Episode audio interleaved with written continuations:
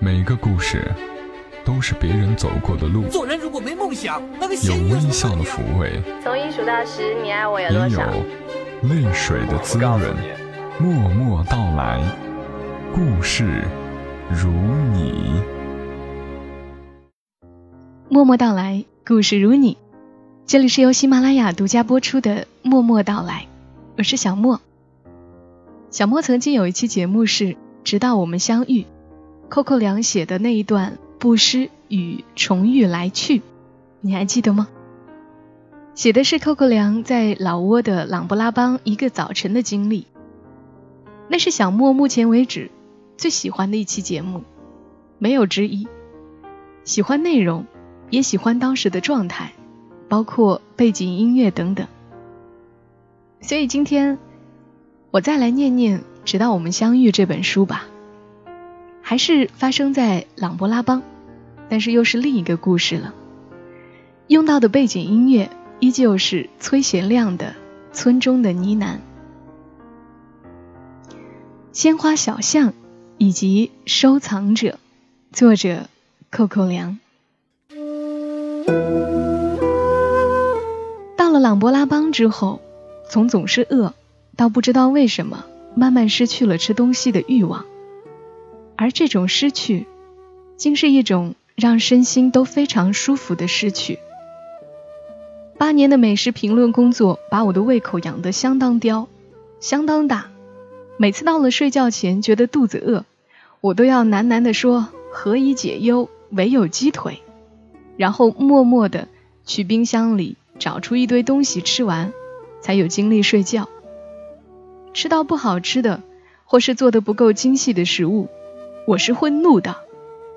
如果不是从小接受了九年义务教育，爸妈又管得严，深圳五城餐馆恐怕都要被我掀桌子。但这个黑煞星到了老挝，居然开始不怎么吃东西了。在北部的那些乡村里，是真的没有东西可吃，每日固定一到两顿米饭，或者晚上在夜市里买点烤肉。慢慢的，竟然也习惯了这种贫乏，觉得每天只吃一点东西是很正常的，一点糯米饭，一点青菜，的确非常顶肚子。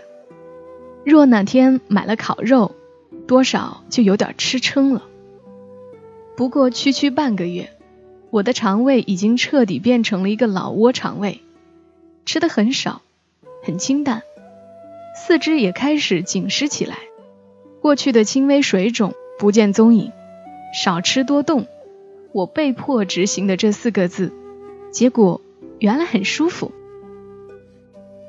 琅勃拉邦算是老挝的美食之都，即便如此，我走进餐馆的原因，也更多的是为了打发无所事事的时间，或者说，我就是去无所事事的。昨天的那顿晚饭是在河边一家小餐馆里吃的。每天傍晚，我都会留在河边，看小船一点点靠岸，看天色经历从黄到红的各种变化。然后咕嘟一声，彻底深蓝。餐馆里每张餐桌都被一盏昏黄的小灯勉强照亮，灯下飞舞着七八百只小虫子，偶尔会有十来只冲上来咬我裸露在外面的皮肤。被咬多了，其实也就习惯了。老板非常细心，把旁边一个很大的风扇的头拧过来对着我吹。把所有小虫子吹得魂飞魄散。然而不到一会儿，另外那桌原本享受着风扇除虫福利的人，就又被小虫子咬得叫起来。我看了他们一眼，断定他们是美国人，到哪里都只穿短裤和背心的美国人。我身后是一个俄罗斯男人和一个中国男人。俄罗斯男人在跟中国男人诉说自己的一生。关于他的三次离婚，以及所做过的十来个工作，而那个中国男人则在跟他解释自己的基因如何好，天赋异禀，比大多数人都聪明。我跟老板解释，我只吃很少很少的糯米饭，老挝的糯米饭都装在一个竹篓里，一人份的那种竹篓大概有苹果大。以前我一定可以吃两篓，现在只能吃半篓。就着两个男人的离婚故事和基因话题，我把半篓糯米饭和几片笋吃完了，一直饱到了第二天早上。在前几天的城市漫游里，恍惚记得有个路口，从那个路口看进去，繁花一片。我决定去找那个开着繁花的路口，原来就在不远处。所有的繁花都来自同一株三角梅，同一株三角梅开着白色和粉红色的花，遮蔽了小巷的半个天空。沿着花叶往下，路过小小的枝干，找到粗一点的枝干，再一直走了十多米，才看到树的主干，有我的大腿粗细。简直是花妖一名。蓝天花荫下有个异常整洁的竹棚，干净的在空气里闪闪发光。棚里面摆着两张长条桌，棚外围着篱笆，两扇小小的半人高的竹门半掩着，竹子顶端见或插着一朵鸡蛋花，阳光透过肉肉的白色花瓣，整朵花都柔柔的亮着。我推门张望，挽着发髻的年轻老板娘冲我点了点头，指了指身边搪瓷盘里的米粉。这时不知道从哪里掉下来一朵鸡蛋花，掉在身边的红砖上，轻轻的啪了一声。哎呀，我终于饿了。木的长条板凳，木的桌子，桌子上铺着旧的花塑料布，擦拭的很干净。桌上有几个小桃花盆，盆里插着掉下来的三角梅和鸡蛋花，拥拥挤挤，认认真真，好似小学生排队。这家卖的是拌粉，而非一直习惯的汤粉，用的是卤肉汁，已经烫好放凉的米粉上撒着切成小块的卤肉，几片薄荷叶，一点烫了的豆芽。早上的空气是清凉的，米粉也是清凉的。老板娘默默地开了一瓶汽水，小心地放在我的盘子旁边。我冲她笑，她也冲我笑。算钱的时候，她没算那瓶汽水的钱，摆摆手，点点头。并没有其他客人。老板娘把我吃完的碗筷拿到后面去洗。我在他的凉棚底下摸摸这里，摸摸那里，三角梅偶尔从天上掉下来，旋转着，轻飘飘的，落在地上也没有声音。我把三角梅都捡起来，也插到那个拥挤的小花盆里。老板娘看到了，又冲我笑笑，递过一杯清水。我们一直没有说过一句话，然后我的目光。才落到隔壁的那栋小木楼上，那是一栋两层的小楼，木板因为年月的关系，已经变成灰色的了，所以它隐藏在花荫里，才毫不起眼。但是它的样子看起来，却又是一副有故事的样子。你知道，电影里总有那么一些人，哪怕早上起来刷牙，你都能一眼看出他马上要去银行抢五千万。这栋小楼就是那种人。走近前去，发现其实，在不愿意被人发现的地方，还有个招牌，写着“文化艺术老纺织品画廊”。既然如此，就上去看看吧。脚边的水龙头下有个小桶，装着刚洗好的棕榈花。二楼的露台上有张木头单人沙发。垫子旧旧的，感觉主人才离开不久，马上就会回来。探头进去看一眼，分明是一户人家，当然是大户人家，但并没有任何人在里面。有人吗？我四处探着脑袋，扬声问了一下。四下只有风吹过树叶的沙沙声，连蝉都不叫，我却在叫。真丢人！我缩回脑袋，既然没有人，就进去吧。进去以后，颇花了一点时间才习惯屋子里的阴暗。深色的木头地板，深色的木头沙发，深色的木头柜子，深色的木头箱子，深色的木头门，深色的木头百叶窗，一切都是木头。也对，很东南亚。然后从箱子里钻出一个男人，好吧，他不是从箱子里钻出来的。可是他无声无息到根本无法对自己的来历自圆其说。瘦瘦的长脸，斯文的看起来几代人都没有种过田的样子。深色的皮肤，深色的短袖上衣，深色的大短裤。他拉出一张深色的木头板凳，深色的坐在深色的阴影里。他托着下巴对我说：“嗨。”我指着一个架子里成叠的织物问：“请问可以看吗？”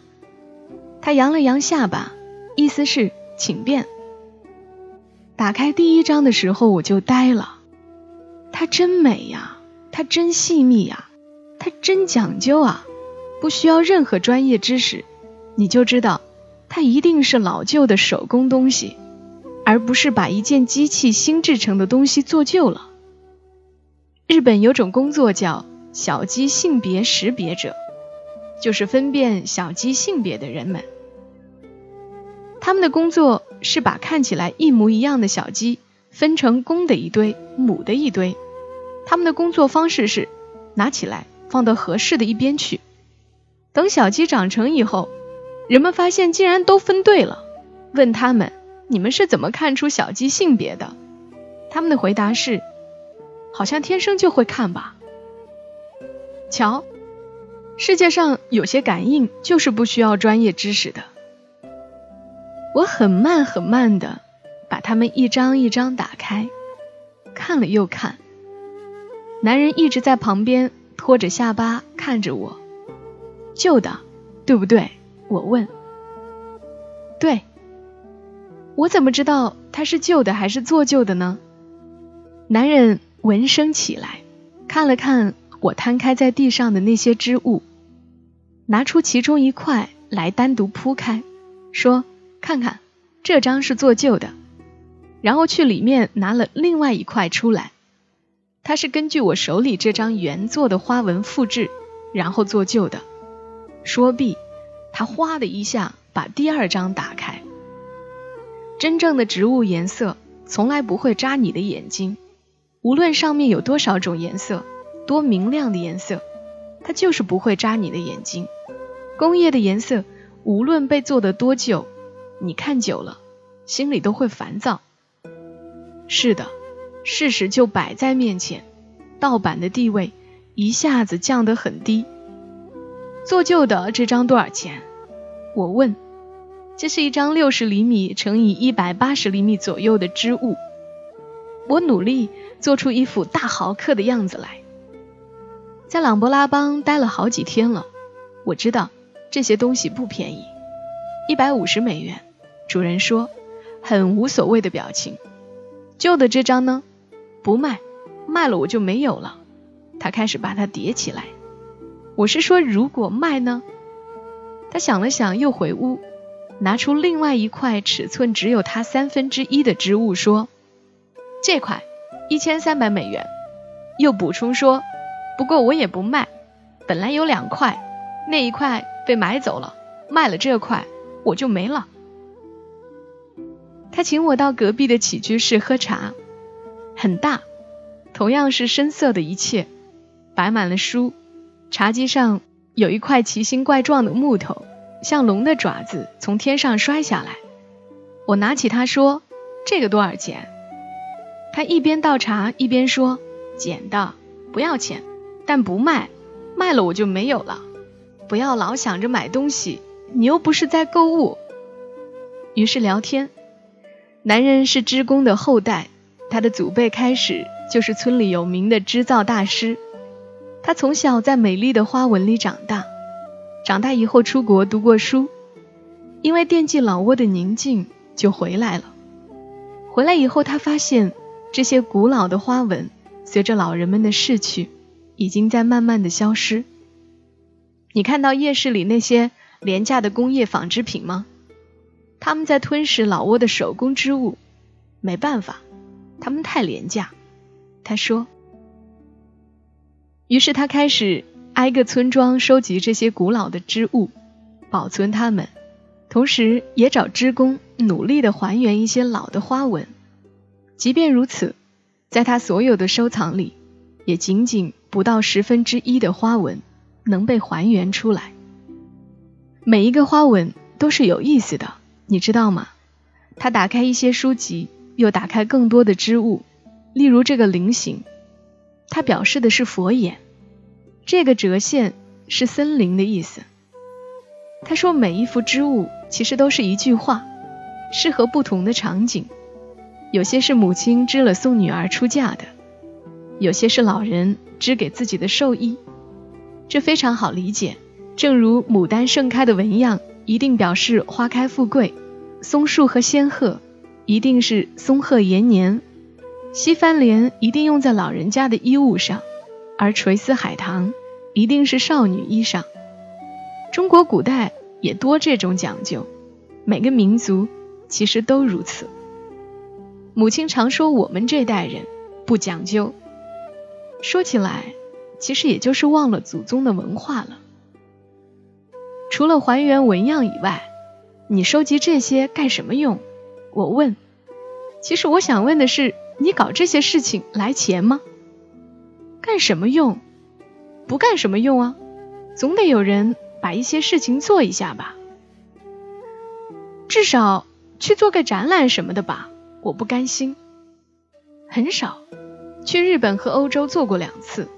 他说，他不介意拿这些去做展览。他介意的是，这里有些纹样，连他自己都没有研究透是怎么回事。做展览的时候，没法告诉别的国家的人。日本的西镇织也很出名，对不对？也是保留的很好的名义。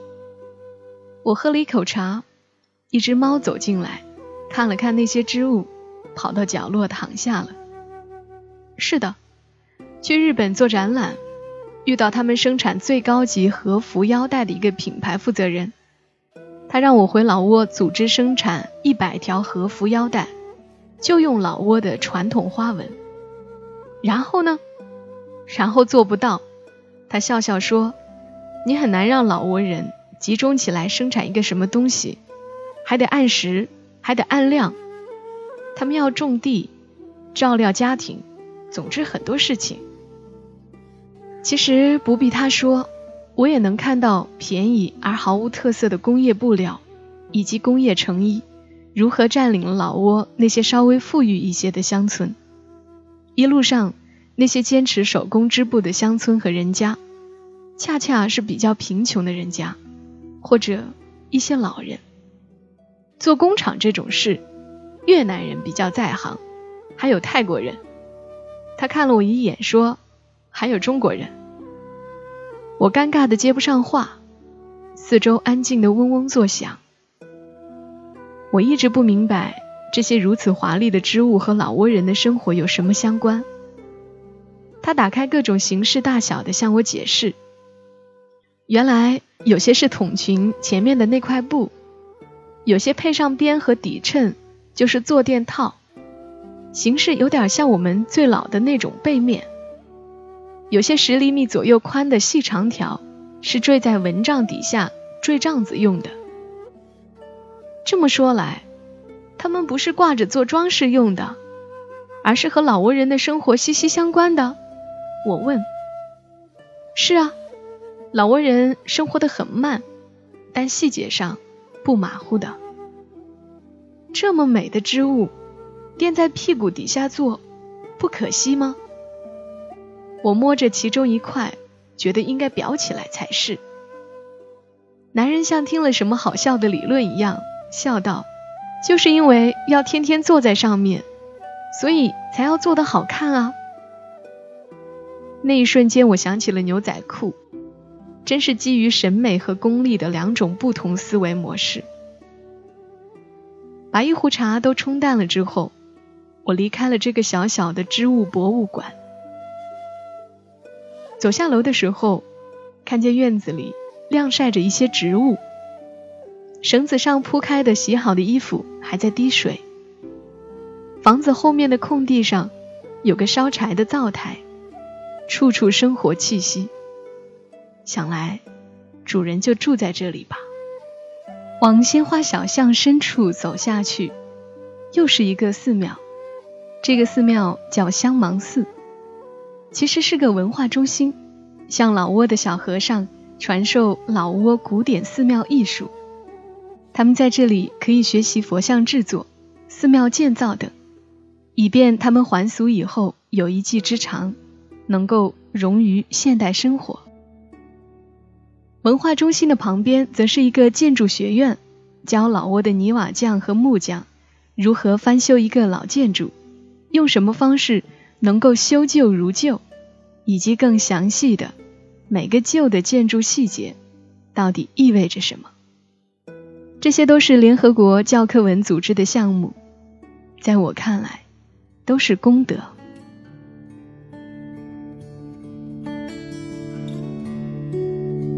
Some dreams are big, some dreams are small.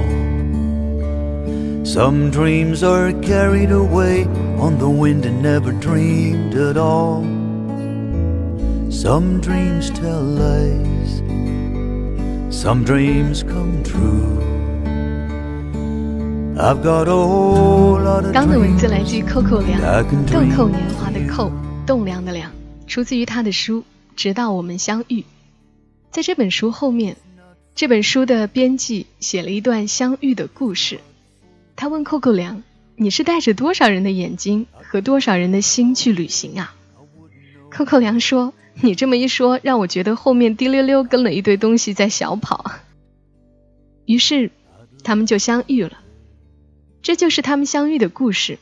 他说：“我和扣扣，一个有心的编辑，和一个满世界收集故事的人，一个满世界收集故事的人，就成了今天节目的标题。”跟你们分享这个故事的时候，我突然想起我昨天在朋友圈看到一段视频，是关于一个长沙的哥们儿做臭豆腐的一个视频。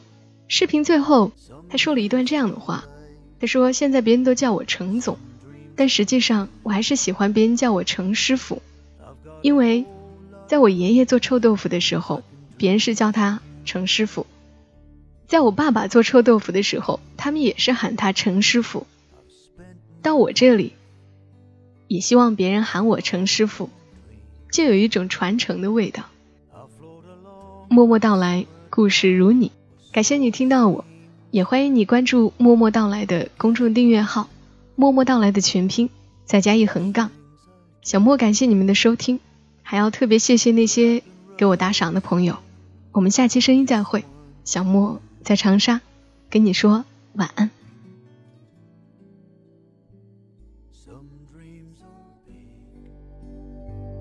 Some dreams are small.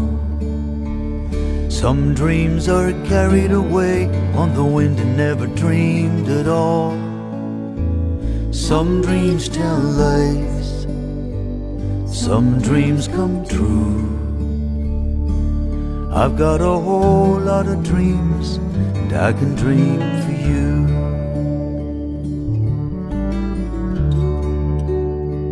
Some call it fate.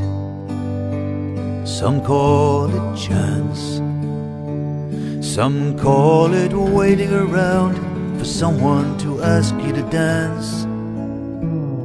If I had my way, if I could call the tune, you wouldn't have to wait, cause I'd dance you around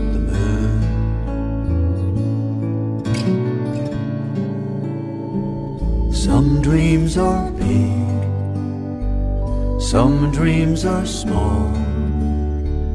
Some dreams are carried away on the wind and never dreamed at all. Some dreams tell lies, some dreams come true. I've got a whole lot of dreams I can dream for you. I've got a whole lot of dreams and I can dream for